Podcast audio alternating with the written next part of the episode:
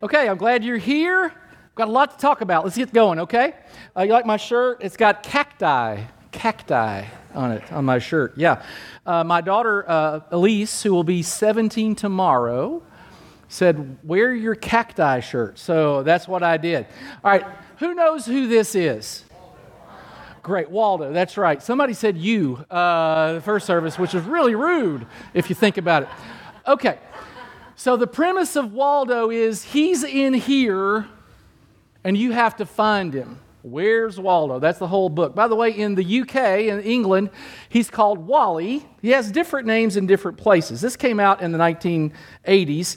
Um, let's see. In Vietnam, he's Von Long, which makes sense. Uh, in Lithuania, he's Jonas. In Italy, he's Ubaldo. In France, he's Charlie. In Deutschland, in Germany, he's Walter. Where's Walter? So, again, the idea is Waldo is in here, and if you look for him uh, hard enough, you'll find him. So, the reason I talk about that is this I'm kind of leading us to a place. Today, we're talking about uh, this shadowy sort of character in the Old Testament called Melchizedek or Melchizedek, depends on how you want to say it. We're going to call him Melchizedek today. He is sort of this picture of Jesus, but it's not the clearest. And what's super interesting about Melchizedek is there are a few verses about him. We're going to see him today in Genesis 14. If you want to find your way there, that's where we're going to be. And then we see him a thousand years later. A thousand years later, David writes about him in one of the Psalms. And a thousand years after that, he's written about in the book of Hebrews. So he's he's integral, but he's not he's not everywhere. It's just really kind of interesting. So we're going to look at him today. Now, let's bring us up to speed. I know some of you are first time today. Welcome to you. Thank you for being here. Last week we talked about Abram and Lot. Uh, these are, Abram is the uncle of Lot. Lot is an orphan. Um, they, they both become quite um, wealthy. Uh, they have lots of flocks and things. And in that particular day, long, long ago, the way you knew if somebody was very wealthy was because they would have big herds of sheep and cattle and, and goats and that sort of thing.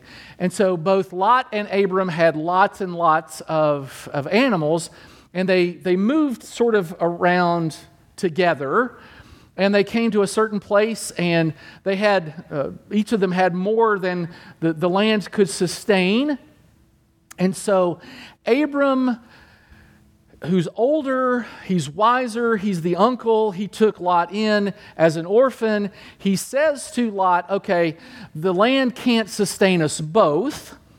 You choose. If you go to the left, I'll go to the right. If you go to the right, I'll go to the left. You get to pick. This was Abram's, uh, it was very magnanimous of him actually to say this because as the elder, he certainly had the right to say, I'm going to take this and you take the leftovers. But he gave, he gave that privilege to Lot, who should have deferred. I mean, if Lot had any character at all, he would have said, No, no, you took me in. Uh, I learned uh, how to gain this wealth because of you. Uh, I don't really deserve to have first choice. But he didn't. In fact, he made what I would consider a very immature, very self centered, very ungrateful decision to take the very best of the land. So that's kind of where we find ourselves today. So, actually, this is a little bit of a hey, this is what happens next after Lot had chosen the very best land for himself. For 12 years, they had been subject. Now, they is five different kings. They live sort of near the Dead Sea. There are five kingdoms um, Sodom, Gomorrah, there are three others. They live under the reign of this king Chedorlaomer. We're going to call him King Keto from now on. Uh, I'll I just like, why is nobody named Bill uh, in the Old Testament? They're all like these names. So we're going to call him King Keto. Um, they had been subject to King Keto. Evidently, uh, these kings had somebody over them. Uh, maybe he was an emperor or whatever, but anyway, the region belonged to Keto. and they had to pay taxes. But in the 13th year, they rebelled against. It's like, well, we're not paying any more taxes. I, I like this mostly because I don't like to pay taxes either. You know, I, it's kind of one of those things. Misery loves company. And thousands of years ago, guess what they complained about? Paying taxes. Now, uh, let me tell you my favorite tax joke, if you don't mind. Thank you. Okay. So, Father O'Malley is at the church, and the IRS calls. And Father O'Malley answers, Hello, this is Father O'Malley. And the, uh, the guy says, I'm from the IRS. We're hoping that you can help us. And Father O'Malley says, Well, I'm happy to help you. How can I help you? And they say, Okay, well, do you, ha- do you know a guy named Ted Houlihan? And he says, I do.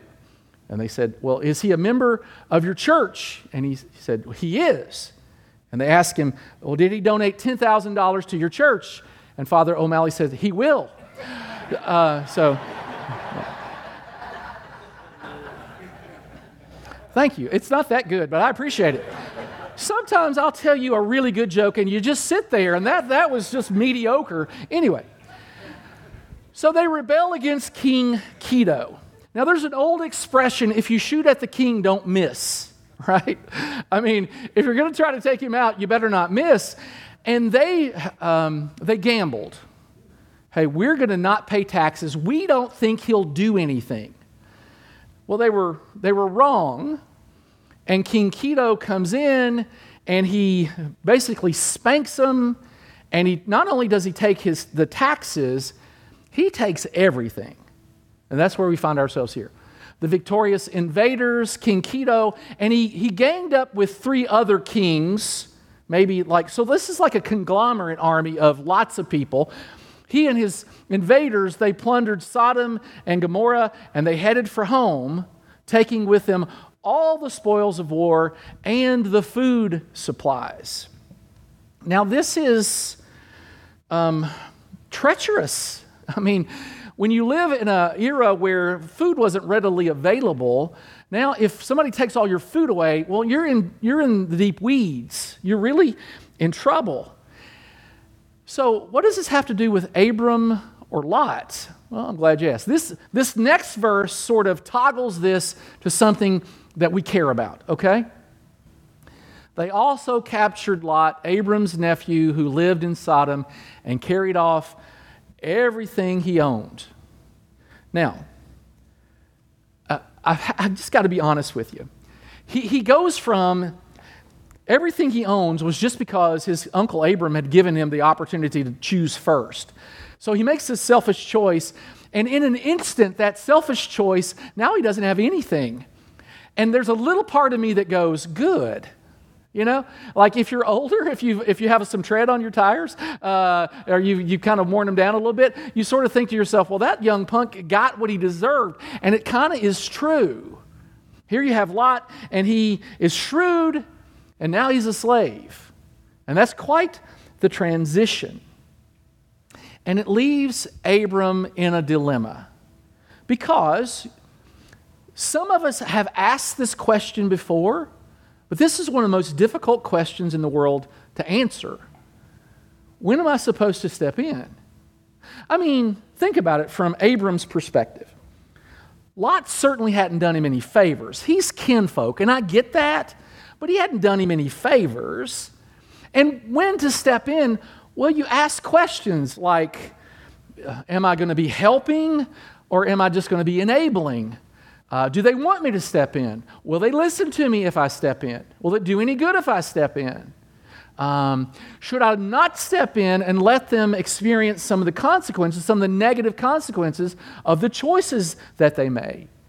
Uh, will they die if I don't step in? And we run through these scenarios in our mind okay, well, this is a bad situation. What do I need to do to help? Because sometimes, occasionally, the best way to help is not to do anything, but sometimes you're supposed to step in. Now, obviously, the Bible says you can pray about these things. If you lack wisdom, you ask God, who gives generously to all without finding fault, and it will be given to you. So, first step is obviously I'm going to pray about it because I don't know what to do.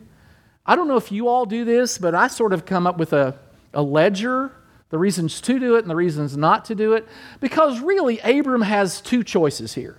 He can get involved or he can isolate. Now, on the side of isolation, I think one of the things he could say is, well, when given the choice, Lot protected, Lot chose for his family. I'm given the choice, so I'm going to choose for my family, and my family's best interest is served by me not going and doing anything. Because if Abram chooses to get involved, that's going to mean he's going to have to tangle with a king and three other kings, a, conglomerate of four kings.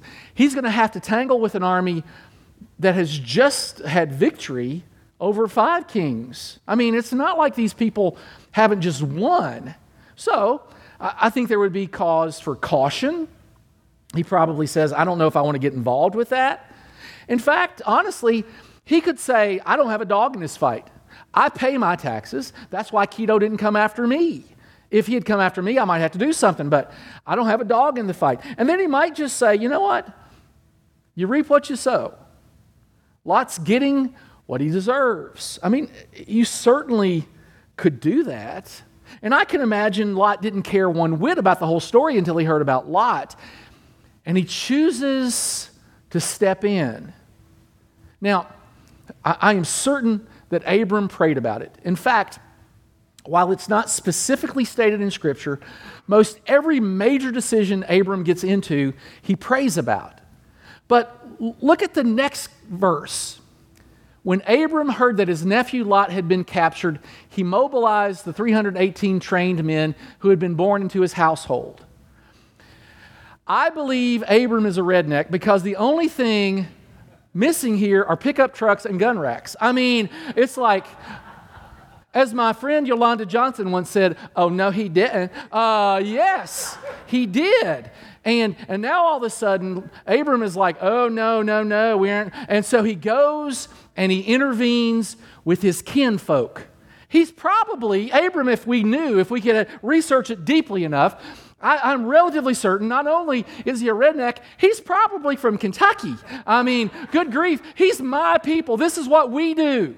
You mess with us, you're messing with all of us. It reminds me of the scenario in a cinematic masterpiece with Patrick Swayze. There are so many. I know that you're going, which one is it? Well, it's this one.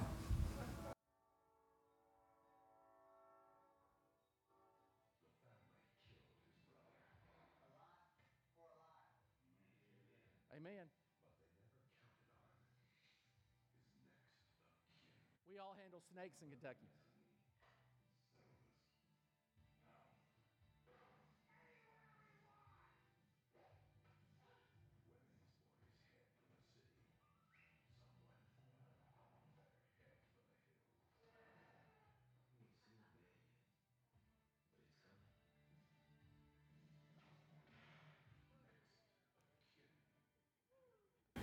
How did that not win an Oscar? I mean, literally. By the way, the elders wanted me to say, not an endorsement. Uh, just so you know, not an endorsement. Okay, so you, you've got you've got Lot who doesn't deserve to, to be rescued, and an older, really old guy. I mean, Abram is at least 75. He's older, he's wiser, and he chooses to intervene. And when he heard that this was happening, I mean, Lot had been foolish. Well, okay. So have you. so have I. I mean, how many of us can say, I've never done anything that was, uh, was rash or uh, unthoughtful or selfish. And so, yeah, Lot absolutely messed up. He, he made the wrong choice. But Abram takes the next of kin, his folks, and by the way, I think he takes three other groups of people. I don't know if they're other kings. Uh, they're mentioned a little later. We'll look at them in a second. But he takes some guys, and it is unbelievable that they're not outnumbered. So he takes this ragtag group of, of kin folks and he heads out to save his nephew Lot. And Abram pursued uh, King Kedor's army until he caught up with them. And there he divided his men and attacked during the night. Kedor's army fled, but Abram chased them. And there's this strategy involved in war. By the way, this is about 120 miles. Most of the commentators don't believe that he walked or marched that far. It's likely that he took mules or camels or something to get them there with some relative speed. And they surprise attack at night. The strategy of that is uh, you catch them by surprise, number one, and they can't really tell how many of you there are. And so even though he's no spring chicken, man, Abram knows how to, to win a battle. And so they engage in this battle. They pursue the army. King Kedor runs off with the spoils. They uh, get around in front of them. They chase them away and they collect all of the spoils. This was nothing short of a miracle. This was uh, an older guy with his kinfolks defeating a conglomerate army. I mean, it's somewhat miraculous. And the next verse says Abram recovered all the goods that had been taken, and he brought back his nephew Lot with his possessions, and all the women, and the other captives, and the inferences, all the other stuff as well. And there's a lesson here that we need to understand, and that is Abram was a bigger person. He he gave uh, up any bitterness, resentment. I mean, look, if I'm Abram, I'm older, I give this younger guy the choice. If I'm him, I think to myself, well, I've helped this kid, I've helped this young man, and I, really, he may not have been, been young. I, have helped him all, nearly all of his life, and he does this to me, and yet he was able to overlook this. One of my favorite verses is Proverbs 19:11. It is to a person's honor to overlook an offense. That, that's not just big offenses, that's small offenses. It's to a person's honor. And frankly, we all hope in our lives we have friends like Abram, a guy that will overlook when we've made a mistake, a, a person who will uh, give us a second chance or a third chance. See, we all need somebody to step in every once in a while. We need somebody to take uh, a risk on us, even though we don't deserve it. And in Romans, it says God does that. He, he showed his great love for us by sending Christ to die for us. After we clean up, that's not what it says even when we don't deserve it. What a great lesson that Abram shows us. Look, you sometimes need somebody to step in, and he did. Okay, so Abram uh, recaptures or rescues Lot's and Lot's stuff and, and everybody else's stuff. It's kind of a bonus. He gets the bonus of, of all the other people's stuff. And so sometimes you get more than you ask for. Recently, we were on a trip and we had reserved a, an automobile, and it was supposed to be manual transmission and uh, no navigation.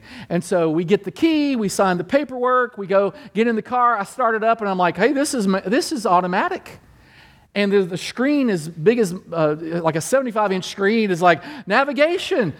And Miriam's, well, that's not what we, that's not what we signed up for. It's like, I don't care. Uh, so, uh, you, you, so, you know, God, God wanted to bless us. Uh, so we got out of there as fast as we could. That's, that's how it works. So um, sometimes you get more than you thought you were going to get. So Abram went to save Lot, but he, he, he gets everything else. He has everybody's stuff. Now, really interesting, this next little bit. It's all been interesting. This is interesting. After Abram returned from defeating uh, King Kedor, and the kings allied with him, allied with him, the king of Sodom came out to meet him in the valley of Shaveh, that is the king's valley. So this guy has just, you know, turned tail and run. He's headed for the hills, and now he hears, oh, oh, uh, Abram has rescued our stuff. So he comes out to greet him. Now, we're going to look at him in just a minute, But we're going to bypass him just for a second because it's almost as if uh, Abram ignores him. The guy comes out and it's like, hey, buddy. And then there's the next guy that says, hey, buddy. Then Melchizedek, this is our guy for the day, king of Salem, brought out bread and wine, and he was the priest of the God Most High, and he blessed Abram. And this is our introduction to Melchizedek. Uh, his name is a Hebrew word, it is a compound word of two words.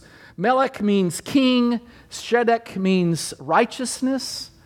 So his very name means king of righteousness. And righteousness is a word we don't use a lot today, but righteousness basically means being in a right relationship with God. And it says he's the king of Salem. Salem or Shalom means peace. He's the king of peace. Um, most people believe that Salem here really is talking about Jerusalem. Uh, it becomes, maybe it was, it was Jerusalem before Jerusalem was Jerusalem. It was in this spot, and then Jerusalem becomes the town. And so, in this one individual, you, you have the idea that he's the king of righteousness and he's the king of peace. And we see language like that around Jesus. He's called the Prince of Peace. Uh, we're told in Romans that no one is righteous except coming through Jesus. And so there's this sort of debate around who Melchizedek was. Now, David doesn't help us, really. You are a priest forever in the order of Melchizedek. It's like, okay, what does that mean? In the order of is not language we usually use. Um, we would say cut from the same cloth or in the same vein, something like that. But there, there have been there have been debates around who was Melchizedek. Now, understand something. This is a long time before Jesus. This is a long time before Moses. I mean, it is a long, long time ago. So, I don't know if you know this. In, in church life, we have these people called church fathers. These are guys like a long time ago that wrote about certain things about the church. And so there's a guy named Origen, and Origen says, Oh, well, this guy, Melchizedek, he was an angel. And then there was another guy, and his name was Ambrose. And Ambrose said, No, no, this guy, he was, uh, Melchizedek was, um, he was the pre incarnate uh, Christ. He was Jesus before Jesus was Jesus. And then the, the earliest church fathers, even way long ago before there was a church, the, the Hebrews used to think, or maybe even still teach or taught, that this was Shem, who was Noah's son. Not to be confused with Shemp, the worst of the three stooges. Okay, not him. Shem, S H E M. Now, in Hebrews, it says, this will clear it all up for us about Melchizedek. He's without father or mother, without genealogy, without beginning of days or end of life, resembling the Son of God. He remains a priest forever. Well, that clears it up. I mean, it's obvious who he is. Who is he?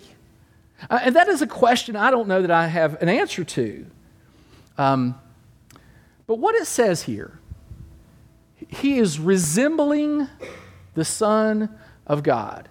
So if you were to take out your wallet and pull out your driver's license, there's a picture of you. It resembles you, right? It's good enough so if you get pulled over and the police officer asks for your ID, that you show it to them or her and she can look at it and say, oh, yeah, that's you. It resembles you. It's not you, but it looks like you. And, and so there's this character named Melchizedek, and I don't think it was Christ, although it could have been. I'm not sure that's wrong. But he, he gives us a snapshot of who Jesus will be. I think that's why he keeps coming up. Uh, he, he's in uh, the, one of the Psalms. He's in, he, in fact, Hebrews has three chapters kind of wrapped around this. The debate in Hebrews is according to the Jewish mind, Jesus was supposed to come through the line of Levi. He was supposed to be part of that tribe. And he wasn't. And so, what, what the author of Hebrews is saying is well, Melchizedek wasn't either. There wasn't even a Levi. This is before Levi, this is before Moses. He was kind of the purest of priests because he was a priest when there weren't any priests. Melchizedek was sort of a, a trendsetter. And look at what he does and see how it kind of reflects who Jesus is. The first thing he does is he refreshes. Then Melchizedek, king of Salem, brought to uh, Abram and his army, he brings them bread and wine. Where do we see that? Never see that in the Bible. I mean, you, you can't miss the, the, the symbolism. In, in communion, what do we take? We take bread and we take wine. Bread is the symbol of life, wine is the symbol, symbol of joy. By the way, we're going to be taking communion uh, next Sunday if you're here. So if you want to take communion, the Bible tells us to not take communion without being prepared. So you have a whole week to prepare. And there's something spiritual about sharing a meal together. And Melchizedek invites uh, Abram and his men, his, uh, Abram and his kinfolk, and they, they sit down and they break bread together. And he refreshes them. And then he blesses them. He was the priest, listen to this language. He was the priest of God Most High, and he blessed Abram, saying, Blessed be Abram by, look, God Most High, creator of heaven and earth. He uses the language, and I know Josiah did a sermon a while back about the names of God. The name of God that is used here is El Elyon, which means uh, he is uh, the sovereign God, the, the, the God above all gods. Because people forever have been, they've been worshiping gods. Uh, the, the, Egyptians worshiped gods. You know, uh, people even today in certain uh, places worship lots of gods. And so the title El Elyon means this is the God above all the other gods. So he, he blesses Abram. Hey, uh, you are blessed. He kind of says a prayer for him. And then he does this he professes, and praise be to God Most High who delivered your enemies into your hand. He is basically saying, dude, the only reason you won the battle is because God intervened. You, you wouldn't have won without the help of God. And El Elyon, this God above all gods, is the one who did it. And this is a picture right here of the temple of heaven. It's in Be- Beijing. It's ancient. And in China, for centuries, they worshiped many gods. The emperor at one time was worshiped as a god. But every year, one time a year, one day a year, the emperor would go into the temple of heaven and he would offer an animal sacrifice that was perfect to what they called the God who is known only by his name. We would say to El Elyon. And so Melchizedek is this, this figure that points us to a future Messiah whose name was Jesus. All right, so the second lesson we're going to learn is this genuine gratitude leads to giving. Then Abram gave him a tenth of everything. He wasn't commanded to give. In fact, there was no law to give. This was 500 years before Moses ever gave the law which says, you know, give 10%. Uh, this was long before there was law. But you, we've all experienced this. Someone will do you a favor, and I think most of us in our hearts feel compelled to do something for that person out of gratitude. They don't ask you for it, you just do it. You're not, you're not commanded, you're compelled. It, it, it seems like the right thing to do. Miriam and I, um, we started a practice. We've been married 30 something years. Let me see. 30. She's not in here, so let's go with 32. Uh, we'll go with that. I'm fairly, it's 33, actually. We were, we were married in 90. What does that mean? Is that 33? 33. 33, okay. Um, I was just seeing if you're listening. So good. Good for you. 33. Okay. So um, I was pastoring a church in Michigan, uh, no, New Mexico. We were doing a building campaign. And if you've never been involved in one of those, I don't know that I've ever done one here, but what you do is basically you say to your congregation, to your people, uh, please continue to give your tithes, but as God leads you, as God compels you, give over and above so that we can collect this money and whatever, you know, whatever the building fund is for. We're going to add a wing or we're going to build a new building or we're going to move or whatever it is. There, there's, that, that's how it works. So we were in this building fund, and we decided as a family okay, we're going to continue to tithe, we're going to give our 10%, and we're going to set aside 5% more, and we're going to give that to the building fund. Well, that lasted, usually those things last for two, three years, and it lasted for three years. And at the end of three years, Miriam and I said, okay, well, why don't we just continue to do this? We're sort of in the habit. A lot of stuff is just about getting the habit of it why don't we just take our 5% extra and we'll call it, we'll have a missions fund. And then, if we're compelled to give to a, a, an organization or a cause, then we'll have money set aside just for that. We don't have to scramble for it or scrounge. We'll have like a little uh, pot of money that we can use for missions endeavors. Uh, we have a board uh, that is connected to this. Uh, their names are Miriam and Joseph. Uh, and uh, our board, uh, us two, uh, we decide where we're going to give those funds. Now, we don't always give to traditional things. Miriam has a, a, good friend who lives in South Africa. She is struggling with her health. Um, she had expenses because her mom died. She's single. She can't always work. Her health doesn't always allow her to work. And so occasionally, Miriam will come to me and say, Would you mind if we gave some money to my friend in South Africa? We always do that. So we, we have opportunity. What it's done for us is it's freed us up to know that when something feels, when we feel the tug of God, wanting, compelling us to give. Now we have resources to give. It's not the only way, it might not even be the best way. But for us, this has, this has really changed the way we live our lives because as pastor, I hear about needs. Sometimes we give, most of the time we give, because we can. One of the worst feelings I've ever experienced is when I know God wants me to do something and I, I feel like I can't or I won't. Well, now, when I feel like God wants us to, to do something, Miriam and I, we, we have that resource to give. I, I don't tell you that to brag or anything. I just want you to know that was a system that we put in place uh, I'm trying to think, probably 20 years ago. And it's helped us so that we can be givers. One of the things I love about this verse is that Abram, he had just had a great victory. I mean, what he had done was remarkable. He had defeated an army he shouldn't have defeated, frankly. And now, he, out of gratitude to God for what God had done for him, he gave to God. Now, let's jump back and let's talk about the king of Sodom.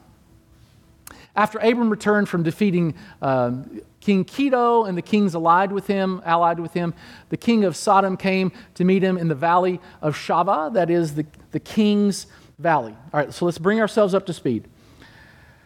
Um, Lot was taken out of Sodom.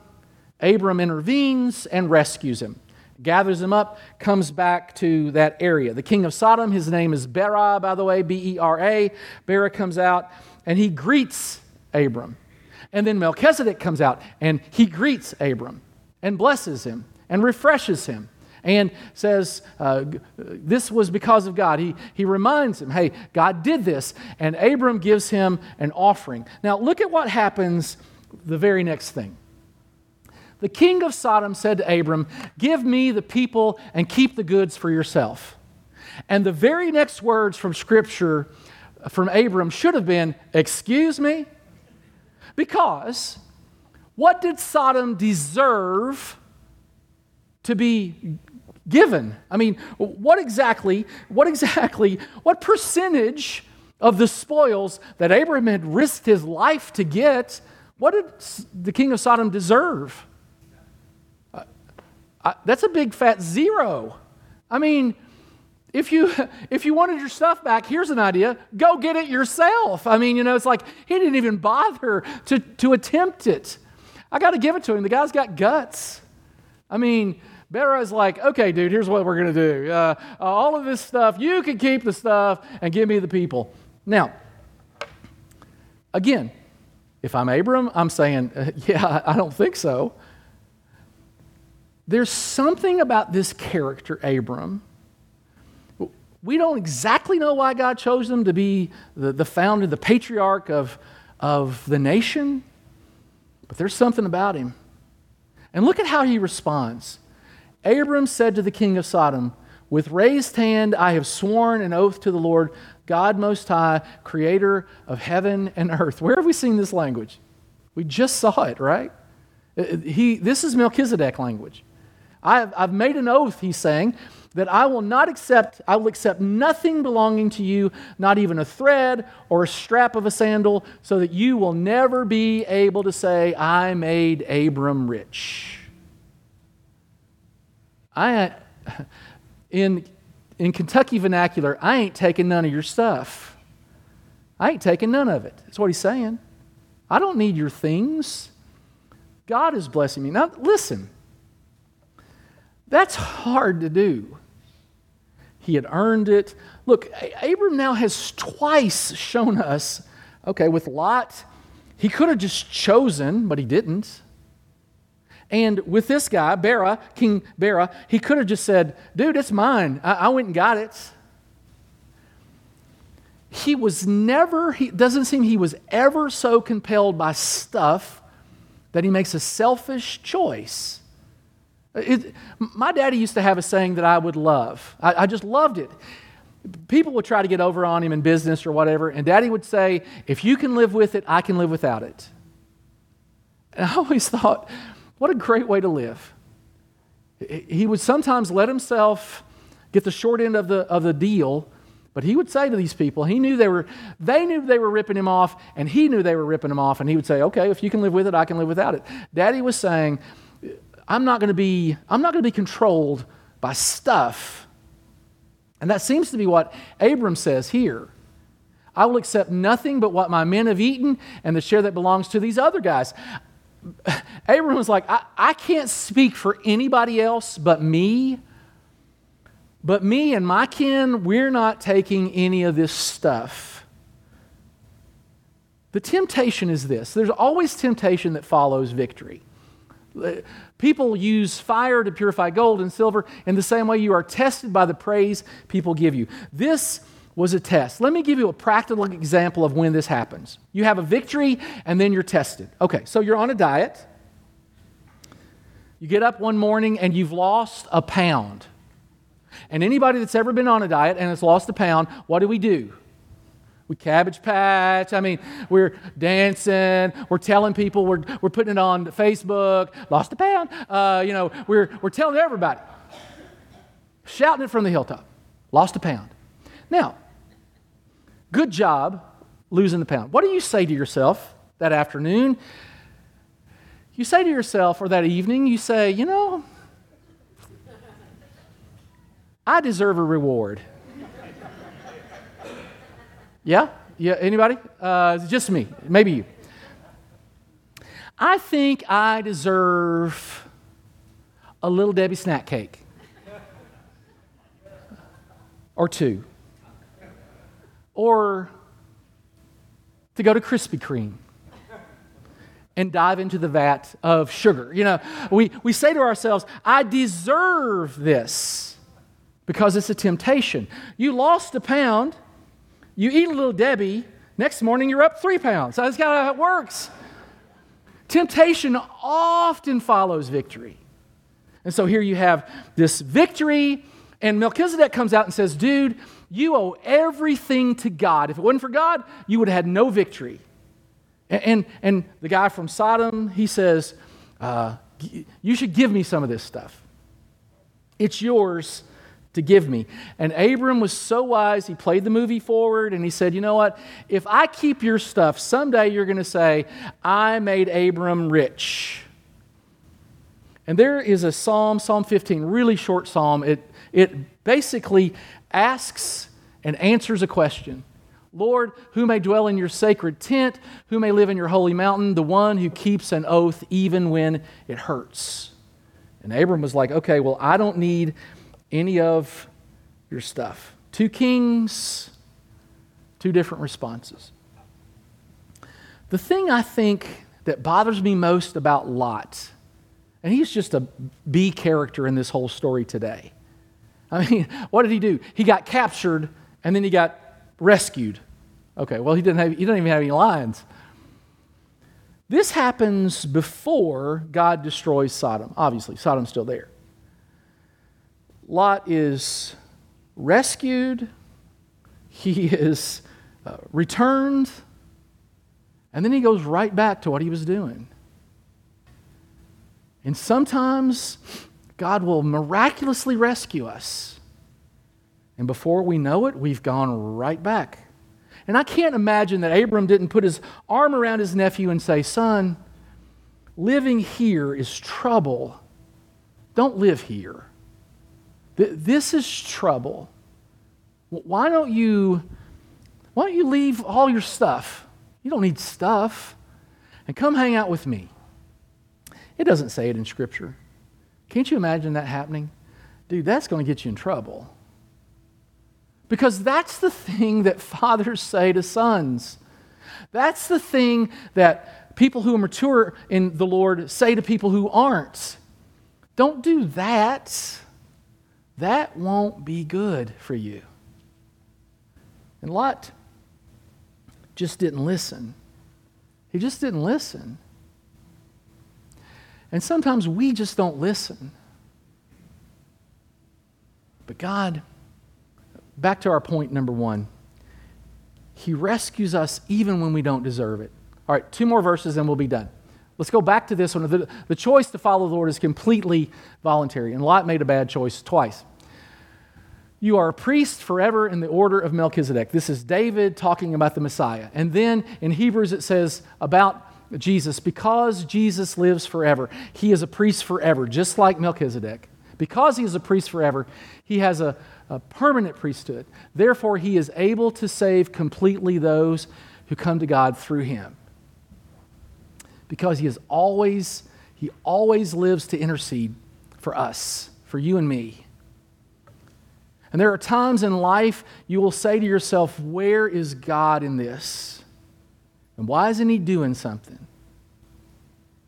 And this verse tells us He is doing something. He lives to intercede for us, to intercede, to, to take up our cause. And He can do it because He's a priest forever.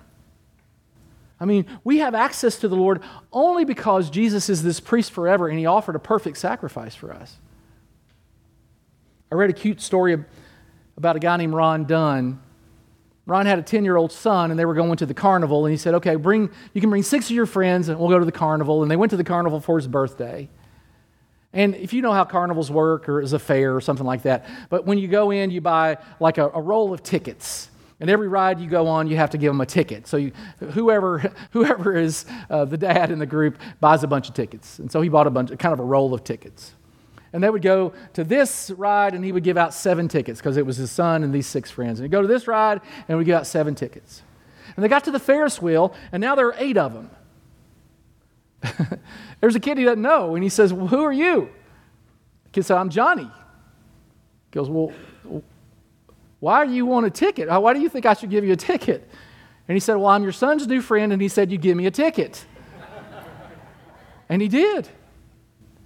And it's a beautiful picture of okay, we've got a friend, and his name is Jesus, and we get in because he said we could.